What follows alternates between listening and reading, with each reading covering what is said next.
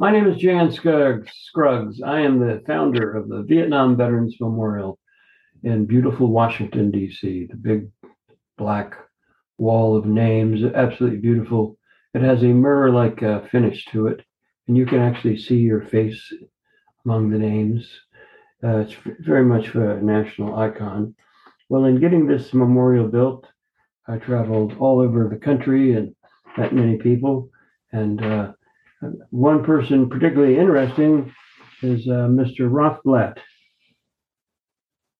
James Rothblatt. Is that Jim? correct? You go by Jim or James? Yes. I usually go by Jim. Okay, Either one Well, we're- works. we're going to call you Jim. So you're a real live California native, is that correct? That's right. I'm straight out of Compton, California. Compton, okay. and uh, so look, you're having a nice time in 66, 67. You got a lot of, you know, girlfriends and everyone's raising hell, college. And you decide, oh, well, I think I'll go join the U.S. Army, become a medic. and I'm glad. Thank you for serving. And uh, medics, uh, I just, I was very traumatized. I, I our two medics got shot within one, two minutes of each other. Some enemy soldier had a scoped rifle and he aimed for the head, and one one got shot through the eye, which ruined part of his brain. It doesn't grow back. And uh, the other one got shot through the neck, and he got this. It missed the carotid or- artery, but it went for four four inches. It was just absolutely unbelievable. And uh, he was from Puerto Rico, and uh, he said, "For the rest of my life, I'm going to meet some very interesting people because no one else has one of these." so, uh, tell me, why did you decide to go in the army? I mean, you could have had a nice time chasing women and all of that sort of thing. Well, I actually had been chasing women and it got me into trouble, put me on probation in college. Ah, Uh, fell off track for graduation. Was- I was pretty uh, depressed about it. I, I didn't want to tell my parents about it, so I took the coward's way out and I joined the army. The recruiter that I talked to said, "Oh, you have a lot of biology classes mhm. behind you. We'll, we'll, we'll make you a medic, and that way you'll probably work in a hospital somewhere in a lab." So I didn't really read the big print on my Right. Papers when I joined, and it did say combat medic. He didn't mention the word combat when he was talking about medic.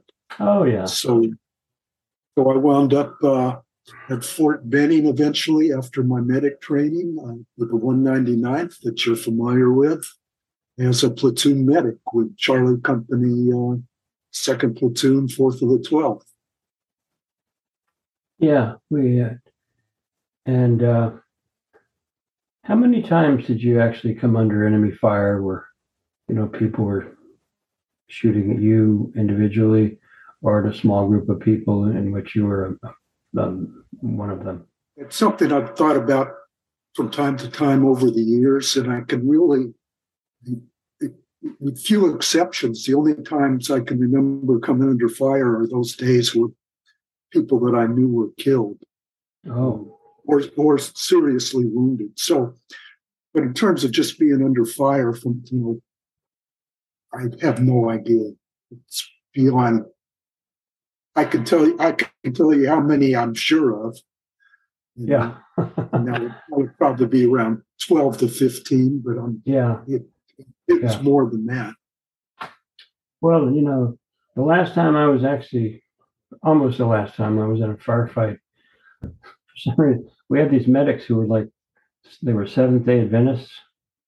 And because they were Seventh day Adventists, there was something about, they automatically became medics or non combatants. And uh, Conscientious objectors. yeah, yeah, but but it was you know part of the religion with the the selective service army. Everybody had a, had some little deal going on, but uh, so anyway, this guy gets shot, and somebody says medic, medic. Everyone's going medic, medic, medic. The medic came up. He says, "Would you guys please shut up?" don't scream medic. You, I've got a target on my head already, and all you're doing is telling them to direct their, their, their rifle fire right right at me. You know, you got to stop this medic, medic, medic stuff. This is not a movie. You know, so I, that really made quite quite an impact on me. Yeah. You know, medic. Get six or eight guys yelling medic. That's not going to have a good outcome. And that maybe that's why we lost our two medics uh, back in May of 1969. So tell me about as we look at your career and try to dissect James Rathbone, the real James Rothblatt. Tell us about your uh, brief career, but interesting career, driving a bus. Well, I I had got out of the army, went back to school, got my bachelor's degree. Uh, it was in biology, and then I got a teaching credential, and then I couldn't get hired. So, uh, but I did wind up getting a job as a school bus driver. In uh, 1975, fall of Saigon, I was a bus driver driving school kids, but for a, a uh, bus company associated.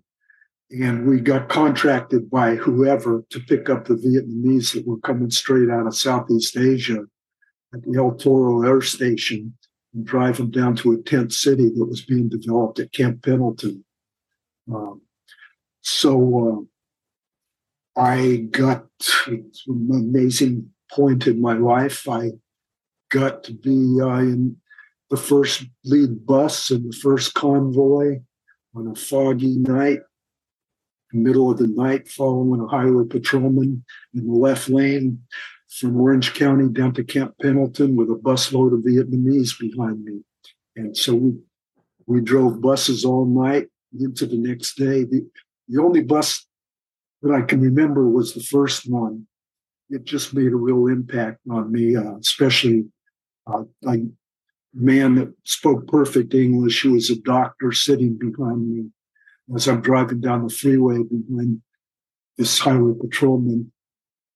Um, and he's telling me how thankful he is to the American people for allowing him to come to this country. That they, he hopes that they we they make us proud that they're being here and that someday they'll be able to return to their com- country. And so it really made an impact on me. I mean, figure the adrenaline, the situation in the first place. Vietnam vet driving a busload of Vietnamese Yeah. in Southern California. Uh, so it, my, my connections to the Vietnamese kind of community in Southern California go from there, and you're largely responsible for that. I, I hold, I blame you for that. Uh, first met you at the dedication of the statues at the wall in Veterans Day 1984. 84, when Reagan was there. Yeah. Right, and and that was an experience all by itself. But I was a school counselor by then. I had a counseling credential and courses toward a license, and I was seeing all the pain left over from uh, you know, 17 years after I'd served, seeing people come to the wall and crying at the wall. And I thought, had the thought, well, I'm a veteran, and I see all these veterans with so much pain, and I heard the term from uh, missing in America. And so I thought I'd become a veterans counselor. So I wound up being in a clinic that was had a contract with the VA doing PTSD assessments. And through that, I'm meeting all these Vietnam vets, and some of them were so hateful toward the Vietnamese. Like some of them wouldn't even eat rice. Like, what is that? So, uh, Little Saigon, largest Vietnamese community in uh, the United States at the time, was just an hour and a half away. So I, I organized a caravan uh, of these vets that hated Vietnamese to go into Little Saigon and see what uh, how, how they'd take to it, because the hatred is not wasn't doing them any good. And so, uh, one of the places we went into was a supermarket there so I got all these Vietnam vets. We walk into this Vietnamese supermarket that was big and beautiful. Yeah. And what supermarkets have are beautiful young mothers and wives shopping for groceries for their families. Sure. And so it was hard for these guys to be hateful looking at all these young, beautiful Vietnamese women. if, if you catch my drift.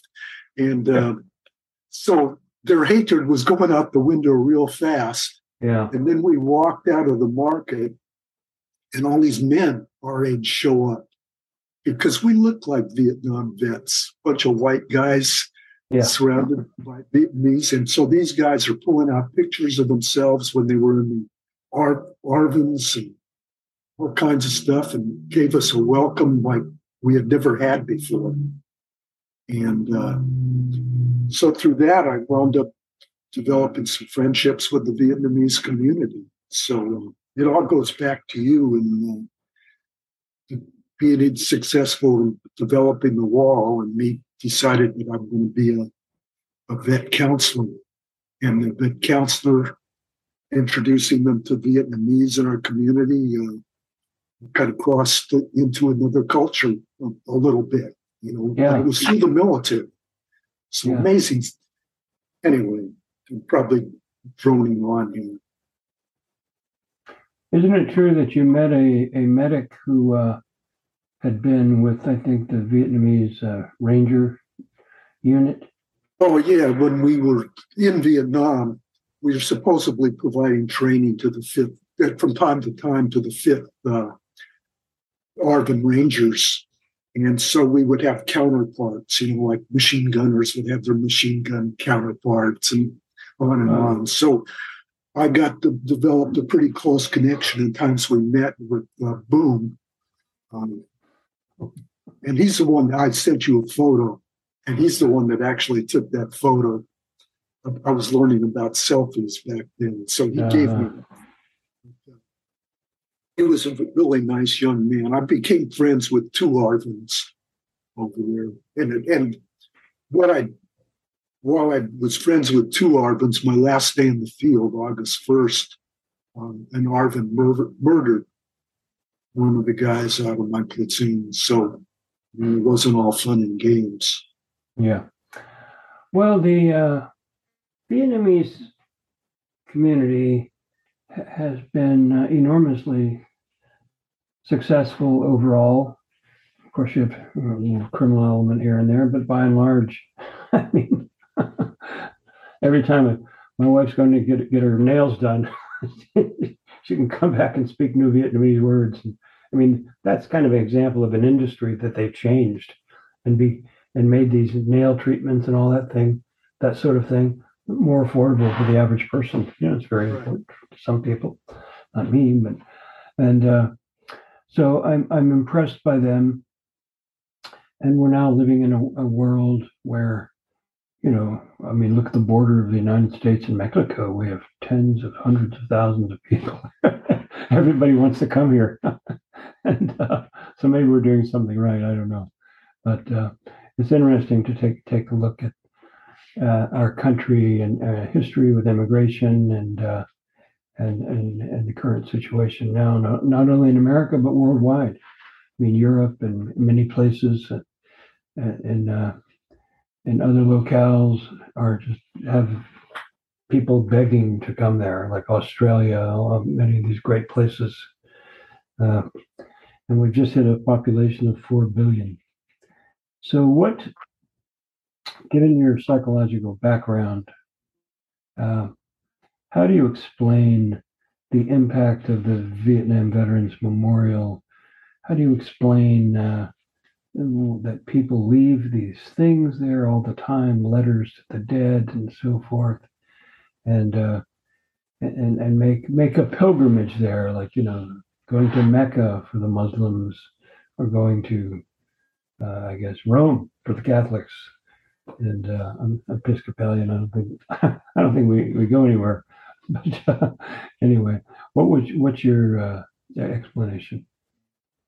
Well, I, I think the the architecture, the fact that it has the names all engraved, that these people, young people, did live once and sacrificed their lives. You know, um, that it was a a citizen army. You know, people got drafted that didn't necessarily want to go, but they still served their country and gave their life. Um, and and you've given to the memorial itself, everything about it, where it's located, and it it you created a magical scene there. It's something that you cannot stand among that wall of names and not feel the impact. And for those of us that actually served and know people on that wall, or like when I was there in 84, back when you could get up above it, and the town was filled with vets and families of the KIAs.